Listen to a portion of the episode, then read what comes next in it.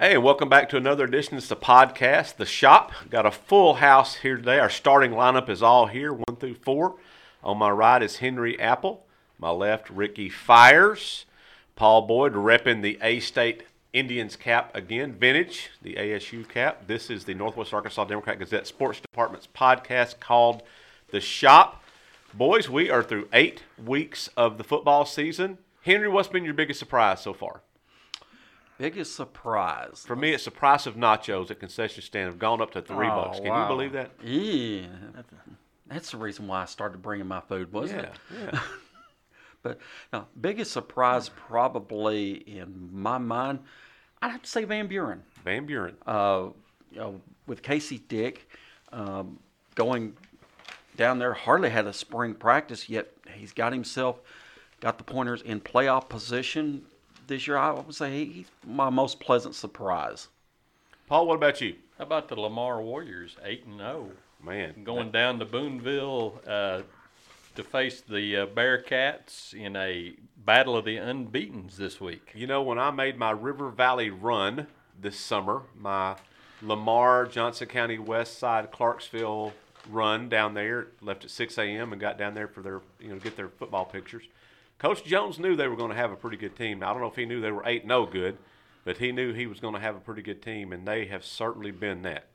How about some old school football Friday? We were talking about, we know what Boonville likes to do. Well, Lamar likes to do that too, line it up and run the football. That game will last about an hour and 14 minutes. That game will be, it'll be in the books probably. I'm surprised Shiloh Christian's made a nice comeback this year.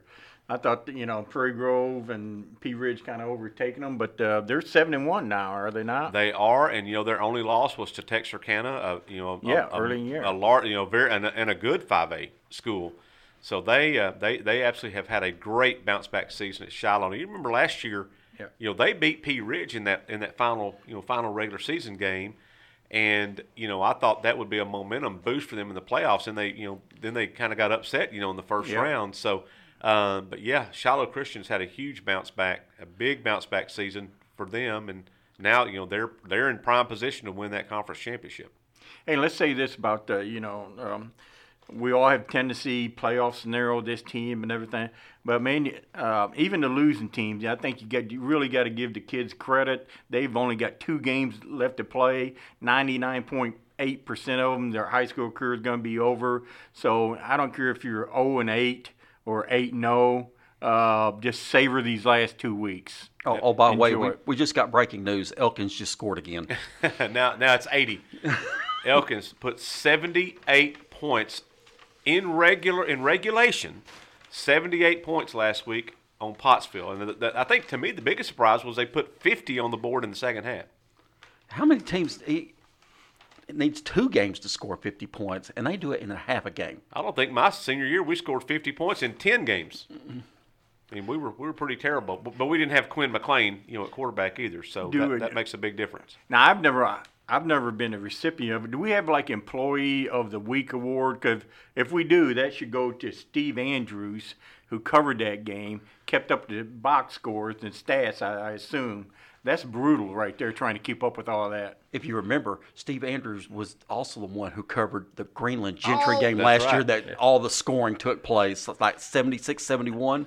So, we know where to send him to, the high-scoring games. If your team hasn't scored many points, call me and let me know. I'll send Steve to your game, and I guarantee you they'll have their best scoring week ever. Yep. Sending him there.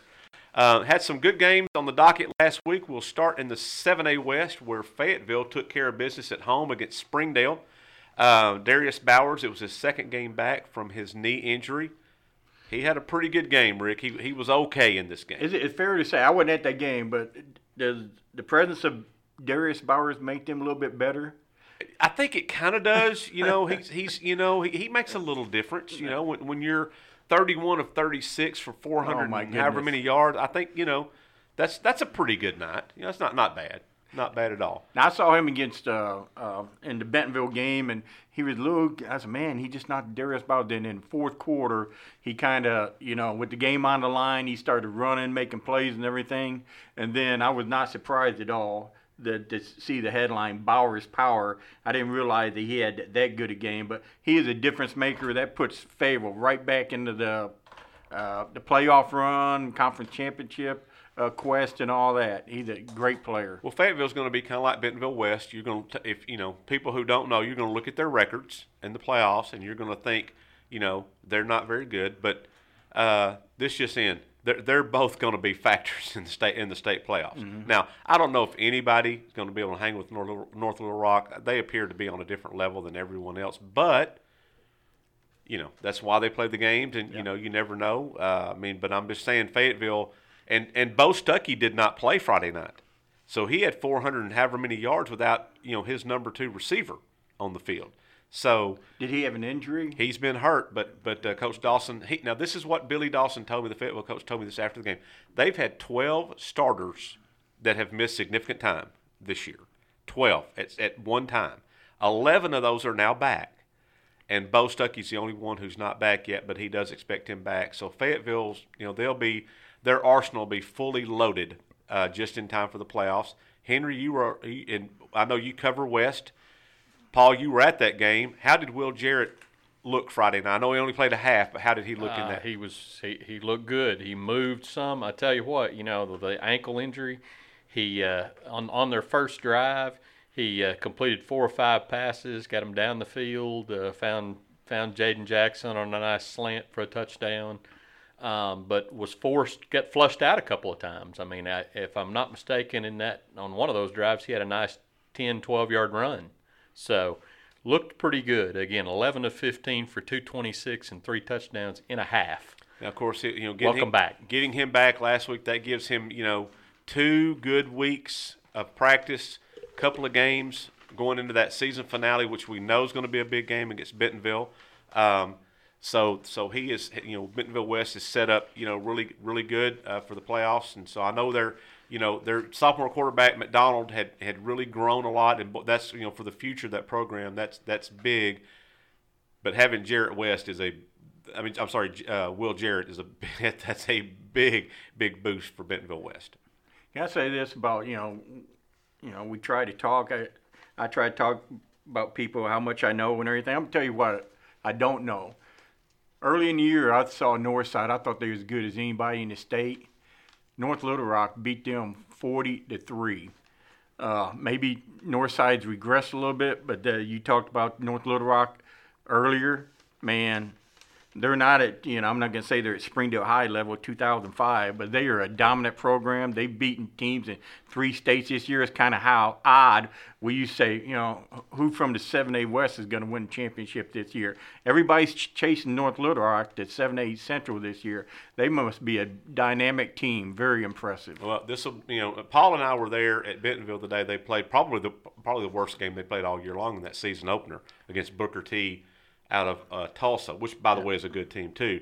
North Little Rock, Paul, would you agree, got outplayed that day? They probably should have lost. I'm just going to tell you. They probably should have lost. They made some plays late, but Booker T. Washington, a couple of turnovers at key points, and leaves the door open for North Little Rock, and they step through the door. Give them credit. But, yeah, I do. I think they got outplayed that day. And they still won.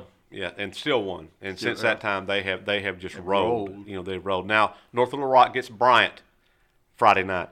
That's going to be a really good game. Where is it at? I'm not. I don't know where they're playing at, but it'll be a big game. There's no doubt about that because Bryant is just in. Yes. Bryant's a pretty good team. Yes.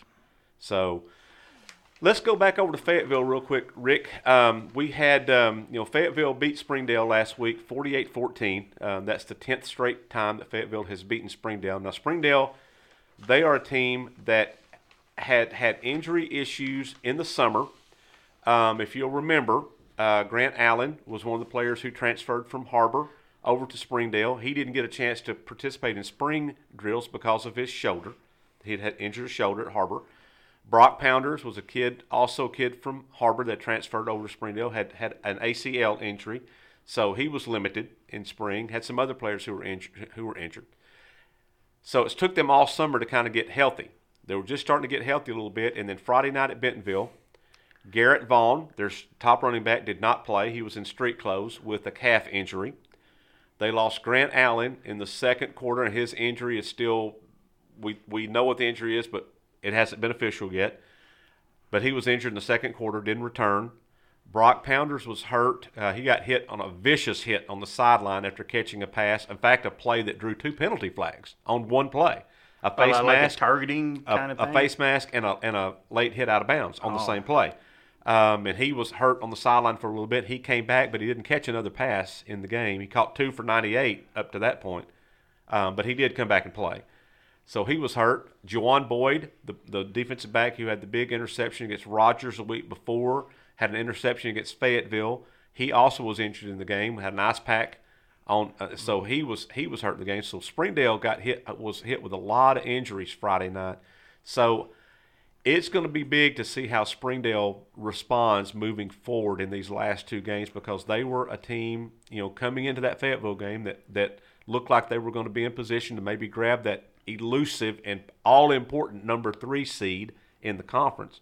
Well, now Fayetteville, it's going to have got the inside track to that.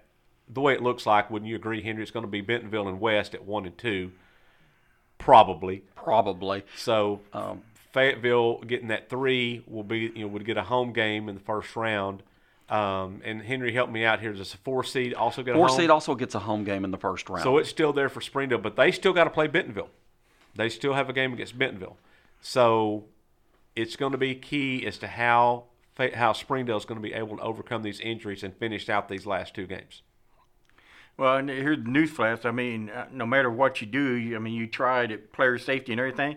Football is a physical game. It is. Injuries happened.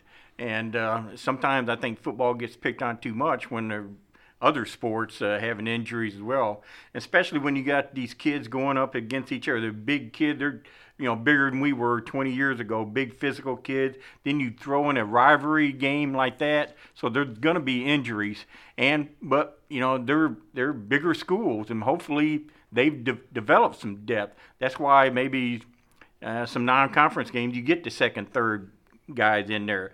And I hate it for them, but these little bitty schools, the one where they lose, 3 or 4 people and they got 14 left. That's the one I really feel for. But, hey, that's why they call it football a team sport. So these other guys got to come to the forefront and keep it going for Springdale.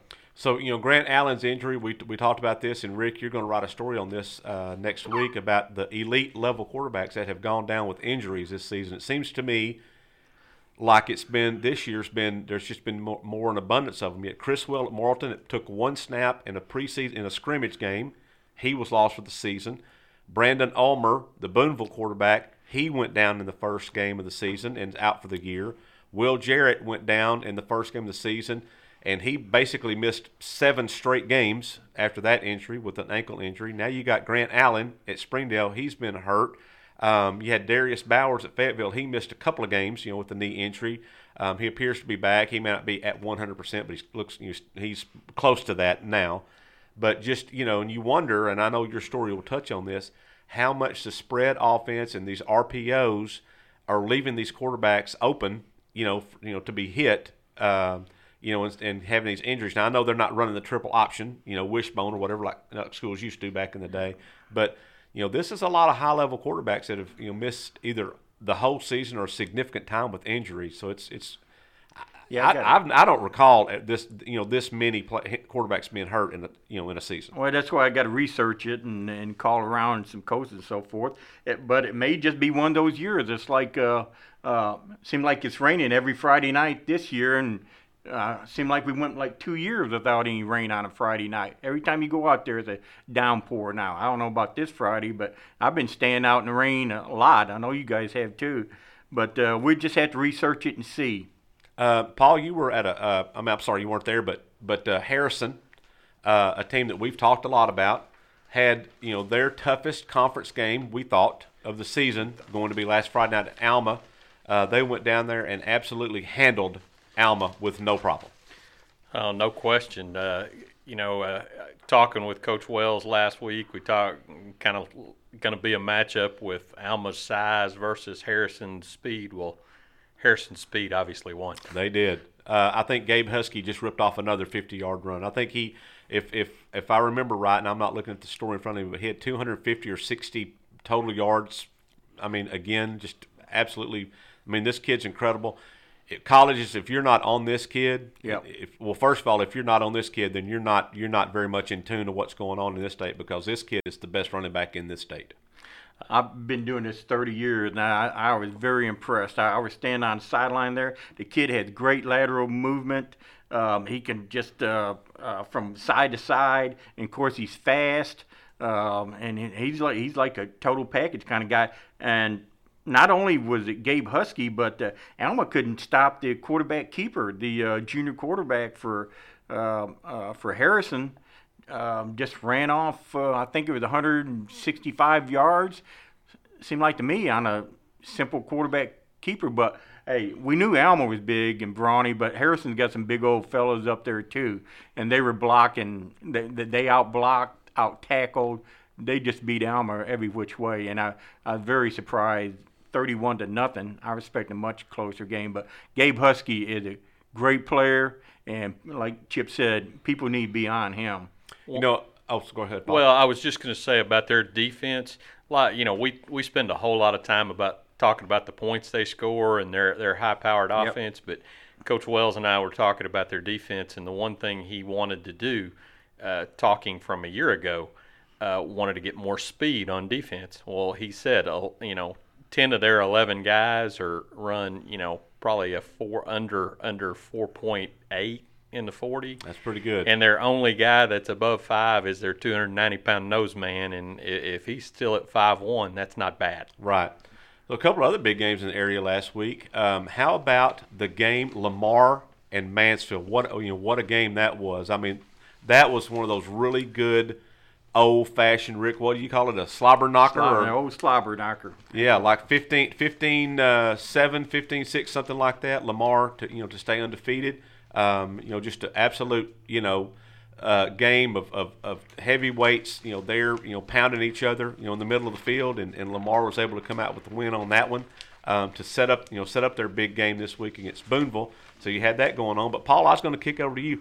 How about those old West Fork Tigers? They snapped a 22-game losing streak. Hey, I got a chance to talk with Justin Smith a little bit, and, just a crazy, crazy final couple minutes in their game where they're down, they have the ball, they're driving down the field, and they lose the ball on down. They throw to the end zone incomplete at the 11-yard line and turn it over with less than 2 minutes to go, and they think, well, the game's over. Well, not so fast.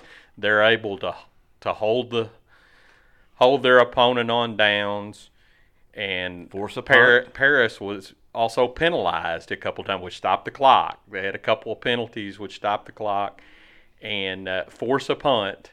And then Austin Hayes pours in, blocks the punt. He said it wasn't one of these that got tipped or whatever. He said he blocked it straight into the end zone as time expired for a safety. Oh my goodness!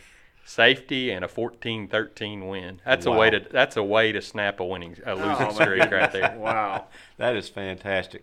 Well, Henry, you saw something in your game too that I'd seen a couple of times. And I know you guys, if you've covered Rogers much, you've seen this, that teams are going away from the punt a lot, and they're going with these 70-yard field goal tries. So, Henry, what's your opinion on that? There's a little advantage to it because with a punter normally lines up like 12 to 15 yards behind the center, takes the snap, where field goal kickers, they're only 7 yards back, so that gives them a little extra advantage to that point. And the kicker can always sit there and look like, hey, watch where the returner is. Okay, so I can kick it to the left, I can kick it to the right. If I want to, I can just kick it way down there, kick it out of bounds if I need to. And it's treated just like a punt. So if you've got a strong kicker in that sense, you can get 40 yards, you can get 50 yards down the field, and if you angle it just right, well, you're not going to get much return yardage. Now, Rogers did it, I think it was 5-6 times against Bentonville. The first two times he did not kick it out of bounds. Harrison Campbell did get a couple of nice returns. But after that, you noticed on the next three or four, how many it was, they started angling it out of bounds. And it plays just like a punt. I had so many people ask me, well, why did the ball not get moved back to the line of scrimmage? Why did the ball? Because in high school football, under the NFHS rules, now if the ball goes into the end zone, it's a touchback. It goes to the 20. But if it does not go in there, then it's just like a punted ball. Wherever it goes out of bounds, that's where the ball will be placed at. If the ball just goes down there and rolls, that's where the ball's going to be placed at. The defense, or the kicking team could touch it there and down it at that point. Mm-hmm. Now they obviously found a loophole. Did they need to change the rule? No, I don't think so. You know, you want to find a good way to defense it. I would say they're going to line it up, I'd send an 8-man rush and maybe have 3 return backs back there. So if you angle it left, well, that guy can get it. If you angle right, that guy can get it. Go the middle, hey, he can go get it too. And one of these kicks was actually blocked, partially blocked, and set up good field position. So we're going to, next year in special teams play, we're going to have our field goal return unit ready to go. I haven't seen this yet in games. Well, Henry, you bring up a great point, and I'm having seen Rogers multiple times. I've watched it, but I've also watched the opponents during the game adjust to it, and they're bringing they know which direction they're kind of wanting to angle, so they bring their rush from that side and try to force them. Oh, mm-hmm. You know, it's kind of countered a little bit to go, hey, okay, you're going to try to bring it to the wide side or whatever, kick it to the wide side. Well, that's our rush is going to come from that way. We're going to force you to keep it in bounds, so maybe we can return it. Well, it's interesting. I covered that Rogers game when they played. Can't remember, it was Little Rock Parkview, and they did that. First time I'd seen that. They lined up for a field goal at their own 35, and I'm like, what is going on here? You know, I had not seen that before. Now, the only downside is every time this kicker misses, it goes down as a missed field goal attempt, so you're going to have the kid from Rogers missing field goal attempts of 80, 64, 77, and whatever yards. So I kind of feel bad for the kicker because, you know, his name's going to the box score for missing all these, you know, crazy field goals. Hey, I got a perfect solution to stop all this – whatever they're doing with field goal, bring in a guy named Tom Dempsey and let him kick it from about 70 yards. I mean, for you young people, Tom Dempsey played for New Orleans Saints, and he beat Detroit Lions with 63-yard field goal. With half a foot. With half a foot. He had a deformity. He had a block there, and he kicked a 63 to beat the Lions, and – you know, all kind of stuff. Oh, my God, you know, he shouldn't be able to do that. He's not like a regular kicker, but he put the Lions in their place that day. Arkansas had a kicker like that, too, at one time. Steve Little could Steve Little. He absolutely could kick 60-plus yard field goals. Who's the Texas? Russell Erkslavin? Yeah, man, they had some kickers. Of course, that was like a balloon on a tee, right? Yeah, put a little helium in the ball. You kick those 70-yard field goals with no problem. But bring in Tom Dempsey. So thank you for joining us on the shop this week. That is the Week 8 edition. We're going into Week 9 this week. The regular season is almost over, if you can believe that. Got a little chill in the air. I'm wearing my hoodie today, so you know. Well, you're kind of gangster anyhow. I kind of am kind of gangster. We are ready for the fall. Glad for the fall to be here and that kind of thing. So we thank you for joining us on the shop. And if you see us out of the football game, you see Rick Fires throw popcorn on him. And, he might even throw it in his mouth. He opens his mouth big enough. He'll eat it. Just long as it didn't hit the ground. Thanks for joining us, and we'll see you next week.